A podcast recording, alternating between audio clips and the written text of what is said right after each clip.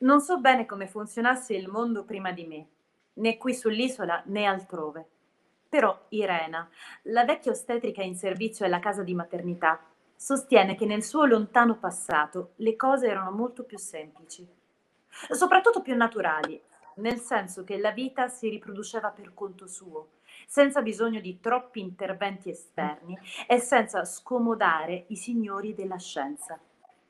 Era naturale che le donne rimanessero incinte, di propria volontà oppure no. Era naturale che partorissero due o tre figli, a volte anche di più. E veniva naturale chiamare madre la donna che ti aveva partorito.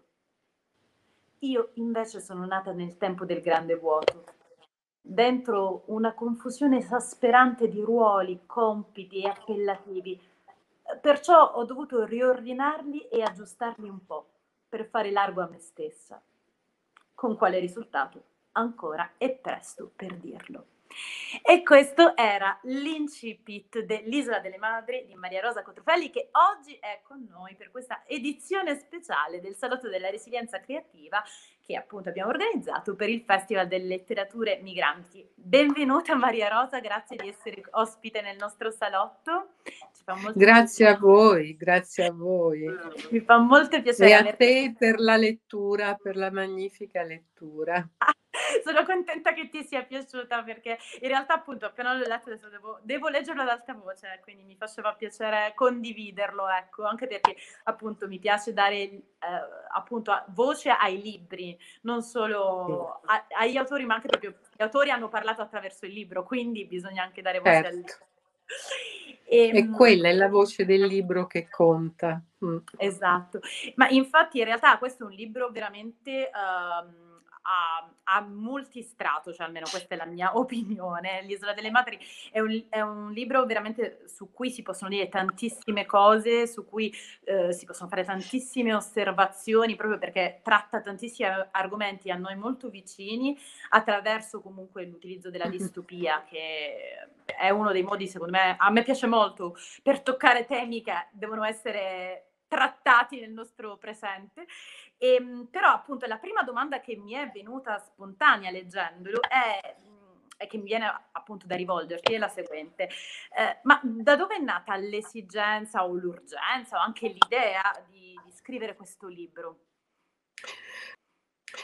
Beh, ehm, sai, eh, sono millenni che eh, l'umanità, tutti noi, fantastichiamo sulla maternità e sulla paternità. Dai tempi, dai tempi appunto di Eschilo, di Sofocle, ehm, ci siamo sbizzarriti a definire cos'è la maternità, cos'è la paternità. Però eh, ancora non abbiamo affrontato cosa significa, come è mutata, cosa significa essere madri o essere padri al tempo delle biotecnologie. E dato che le biotecnologie oramai sono eh, ben piantate nella nostra, eh, nella nostra epoca, nel nostro tempo, ho pensato che era ora di provarmi a raccontare, a raccontare questo eh, mutamento che è un mutamento, eh, io lo racconto eh, ehm, come se avvenisse in un tempo futuro, no? ehm, in un uh, imprecisato futuro. In realtà racconto quello che sta già accadendo. Eh, e quindi, eh, come dire, mh, mm, anche per questo forse è un romanzo eh, che sì, ehm, si può definire distopico, però che a un certo punto la distopia si capovolge e diventa in qualche modo utopico, cioè ehm, in questo mio racconto non ho potuto fare a meno di seminare delle pianticelle di speranza che alla fine germogliano. E quindi in questo germogliare eh, di questi semi di speranza c'è un'utopia non? e quindi la distopia che racconto si trasforma in qualcosa di diverso.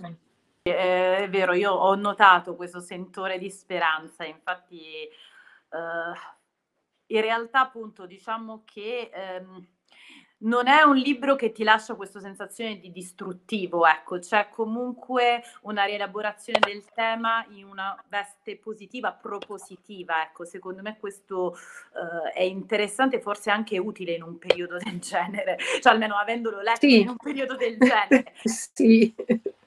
Chiaramente, sì. e, tra l'altro è uscito praticamente in piena pandemia, se non mi sbaglio, non mi sbaglio questo sì, libro. Due giorni prima che chiudesse tutto dalle librerie alle ehm, um, di libri, tutto.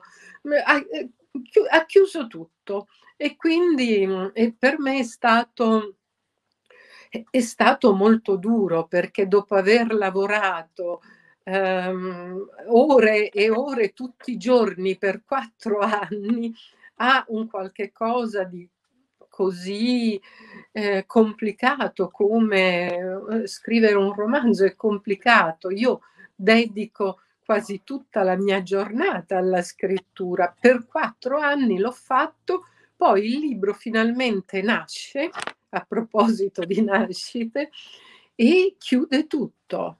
Cioè questo, questo, nuo, questo bambino, questo libro bambino non trova culle, non trova vie da percorrere e quindi è stato molto duro. Poi, ehm, poi beh, ehm, quello che ci è capitato, eh, come dire, è molto duro in generale e quindi mm, me ne sono fatta una ragione. Certo, mhmm, diciamo che in questo momento tutto ciò che è artistico, creativo, Eh. tutti questi bambini creativi hanno dovuto trovare altre strade. Infatti, mhmm, lo lo capiamo perfettamente anche perché il nostro salotto, la resilienza creativa, ha dovuto trovare molte strade, per esempio nell'online. Cioè comunque io, Certo lavoro come attrice, quindi teoricamente in teatro, quindi in presenza, e improvvisamente tutto questo non c'è più, o cioè comunque adesso in questo periodo in una misura assolutamente inferiore al, mm. al solito, quindi lo capisco perfettamente. E tra l'altro mh, anche questa cosa che tu dicevi del fatto che questo libro... Eh, ti aveva appunto, ci hai lavorato per quattro anni, ma hai fatto anche tante ricerche perché si vede che è un libro appunto veramente da questo punto di vista multistrato, perché non, non è soltanto l'argomento maternità, ma c'è appunto quello della biotecnologia, quello appunto del cambiamento climatico, cioè è un libro sì. eh, complesso, ma eh, intendo nella, nel senso più positivo del termine, cioè quando lo leggi eh, hai la possibilità di vedere la realtà attraverso un filtro, però in, veramente in tutte le sue sfaccettature, forse anche io, questo però è un mio personale opinione, anche a, a, sei portata a riflettere su quello a cui ci sta portando tutto, tutto, tutto quello che ci circonda. Certo, certo, certo, perché io... Mm, no, scusa. Vai, vai, vai. No, no, no, no, io dice, io mm, eh, è anche, ehm, come dire, un romanzo che potrebbe definirsi fra, nei tanti modi in cui potrebbe definirsi, è un romanzo ambientalista, nel senso che racconta come ehm, il veleno che abbiamo riversato nell'ambiente, nella terra, nell'aria e nelle acque ci porti Ehm, eh, eh, ci porti alla distruzione, ma non solo alla distruzione dell'ambiente, ma proprio eh, diventi eh, genotossico, cioè influisce sopra la nostra capacità di riprodurci, di riprodurci naturalmente e quindi lasciando grande spazio ovviamente alle biotecnologie che eh, cercano anche di rimediare a queste impossibilità di riprodursi. E, ehm, e quindi è, ehm, si racconta eh, che cosa l'umanità ha fatto eh, al, alla Terra, eh, che, di cui noi siamo parte, e eh, dei cui mali, di cui noi siamo causa, però eh, i mali della Terra poi si riversano su di noi. Naturalmente racconto tutto questo con gli strumenti del romanzo, cioè attraverso storie, storie di vita, storie di persone, eh, quello che tu, quella, um, l'incipit che tu hai letto è eh, ehm, diciamo la voce la voce narrante, perché è vero, è la storia di quattro donne e vari personaggi eh, di contorno, compresi eh, vari uomini in varie vesti e varie funzioni. Eh, però è la voce di questa bambina, eh, di questa ragazza, ragazzina, che è il filo conduttore che racconta, racconta come vede il mondo, racconta come vede queste quattro donne, racconta come vede eh, la sua famiglia. Sì, tra l'altro è anche co- la, la, questa voce narrante, questa ragazzina, è anche colei che ha detto una frase che mi ha molto colpito all'interno di tutto questo romanzo, che è anche io ho bisogno di un romanzo familiare. Eh, devo dire che questa frase, in, una, in un apparato, in una storia del genere, in un romanzo di questo tipo, è stato quasi un momento in cui ho detto, ah, vedi, cioè, è, perché effettivamente non facciamo, non, io non, non, sto raccontando la trama nella precisione semplicemente perché non mi voglio che i lettori possano leggere il tuo libro, quindi non, voglio solo incuriosirli, però effettivamente eh, questa frase è stata interessante perché effettivamente racconta proprio una riflessione sulla maternità e anche, sul, anche sull'essere figlio che sta cambiando in qualche modo. Assolutamente. Quindi, quindi è, e tra l'altro lo rivedo anche nelle epigrafe che hai messo all'inizio, che sono quelle di, di, prese da, da Latwood e da Neruda. E, e devo dire che sembrano due modi di riflettere sulla maternità diversi o comunque due facce della stessa medaglia, quindi è molto interessante questa riflessione eh, e, e co- questo domandarsi che cosa, cosa cambia adesso, adesso, nell'essere per i figli, per le, esatto. sì. E io penso appunto che anche questa è, ehm, è, un bisogno primordiale, cioè ognuno di noi ha bisogno di sapere, c'è questo desiderio eh, di sapere da dove vieni e perché. Eh, che poi eh, non significa che eh, questo, so, basta pensare a Edipo, la menzogna che era stata detta a Edipo è causa di mali infiniti, no? Eh, perché sposa la madre, ehm, si acceca, ehm, uccide il padre, insomma, dal, dalla menzogna iniziale ci, nascono tante disgrazie. E eh, e eh, la disperazione di Edipo è proprio quella di non aver saputo per tempo, di non sapere la sua origine, l'origine. Tutti vorremmo sapere la nostra origine, eh, non magari per cambiare le nostre vite, le nostre scelte o i nostri oggetti d'amore, no? o oggetti d'amore familiare, no, non per quello, ma proprio per avere la certezza del perché sei in vita, del perché sei eh, capitato su questa terra.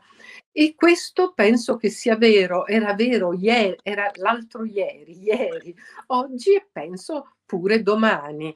Eh, I bambini comunque nascano, ovunque nascano, hanno questo desiderio, a un certo punto arrivano ad avere questo desiderio di capire il senso dell'essere.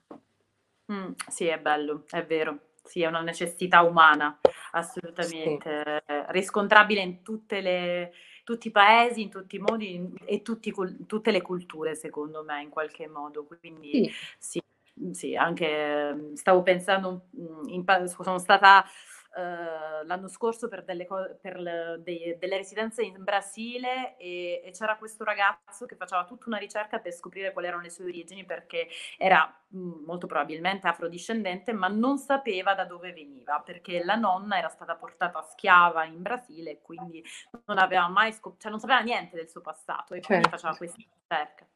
Vabbè, questi, vabbè, questi sono vuoti, sono vuoti, sono vuoti terribili. E, ehm, e insomma, appunto, tutti abbiamo bisogno di un romanzo familiare ehm, perché per non avere un vuoto alle spalle. E poi le scelte di amore, di affetto, di solidarietà familiare sono un'altra cosa.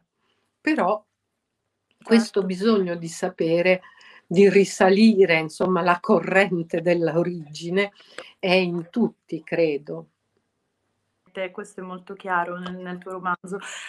Eh, allora, intanto io potremmo continuare a parlare veramente tantissime ore proprio perché in realtà mi, mi, sono molto appassionata alla lettura e avrei veramente tantissime altre domande da farti, ma so anche che sarai ospite del Festival delle Letterature Migranti dove comunque eh, ti faranno ulteriori domande, quindi io mi, mi fermo in questo momento qui eh, perché volevo dare un po' un assaggio a chi ci ascolta di, di questo libro e appunto di portare in più posti possibili la notizia di questo bambino che è l'isola delle madri. E, ehm, e adesso sono, devo farti le domande di rito che stiamo facendo un po' a tutti tramite il salotto, che riguardano appunto diciamo, il tema del Festival delle Letterature Migranti, cioè qual è la tua oasi? Le mie oasi, perché le mie oasi sono le storie le storie degli altri e anche le storie che io ricordo e che racconto o mi racconto. E, mm, eh, tu mi potresti chiedere perché?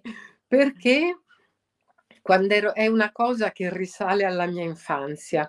Allora avevo una mamma e una nonna paterna che amavano raccontare e allora nei momenti in cui si mettevano sedute attorno a un tavolo e cominciavano a raccontare, ehm, tutto, mh, mm, eh, tutti le, mh, mm, i piccoli litigi, le ripicche, i dispetti che io facevo, si fermava tutto e eh, entravo appunto in un'oasi, in un, in un posto di frescura, di ristoro, ehm, dove mi nutrivo di, questi, di queste storie che loro eh, condividevano con noi bambini e anche fra di loro. E anche fra di loro. Beh sì, l'arte del raccontare era sia per i più piccoli sia per chi adulto ascoltava o ci si ascoltava a vicenda. Sì, è, una, mm. è una bellissima immagine, adoro. Infatti è una bellissima oasi quella delle storie. La, l'apprezzo e la È un'oasi di pace, è un'oasi di pace. È vero, è vero. È anche un'oasi, vabbè, questo però lo riporto a me di sogno, no? Perché puoi allontanarti dalla realtà, quindi puoi andare altrove tramite le storie. E, ehm, mentre un'altra domanda, sempre riguardante il tema del festival, è se dovessi attraversare il deserto, cosa porteresti con te? Allora, ehm, io un po' il deserto l'ho attraversato, il Sahara, e veramente mi sono portata dietro le cose che mi servivano, però le cose, ehm, la cosa per me necessaria, a cui non potrei mai rinunciare, è per l'appunto un quadernetto e una penna su, eh, su cui scrivere le storie del deserto, comprese le oasi, l'arrivo alle oasi. E eh, quindi eh, quaderno e penna, quaderno e penna.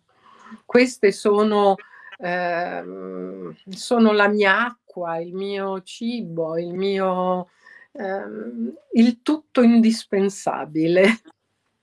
Bene, è interessante, sì, sì, assolutamente. È, è lo strumento attraverso il quale poter affrontare la sabbia e il caldo del deserto, lo capisco perfettamente. Sì, ed è anche, è anche, il modo con cui puoi eh, contattare le storie che attraversano il deserto, che sono storie oggi terribili perché i migranti prima di attraversare il Mediterraneo spesso attraversano il deserto e quindi eh, hai bisogno di qualcosa per rendere, ehm, eh, per, fer- per fermare la realtà di queste storie, la realtà e, e mh, mm, farle poi vedere ad altri, trasmettere ad altri, raccontare queste storie.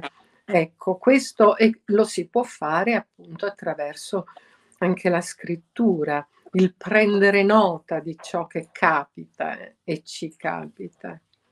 Interessante, sì, è vero, assolutamente. Quindi grazie per la tua risposta, grazie per, in generale per questa chiacchierata, per le tue risposte e, ehm, e, sono sicura che chi ha ascoltato questa intervista sarà molto incuriosito sia da romanzo ma da, anche appunto da tutti gli altri romanzi che tu hai scritto. Quindi eh, mi fa molto piacere averti ospitato nel Salotto della Resilienza Creativa, ti ringrazio ancora per la tua disponibilità e Grazie a voi. E presto a anche in presenza, non si sa mai invece di questi schermi un po' eh, distopici anche loro, un po'. Sì. Eh, freddi, e... un po' freddi, ecco. Più esatto. freddi del, del corpo vivo, più freddi. Esatto, e quindi ti ringrazio, saluto tutti quelli che hanno ascoltato e a prestissimo e un bacione. Anche a te. Un bacio, un abbraccio virtuale, ma c'è. Assolutamente.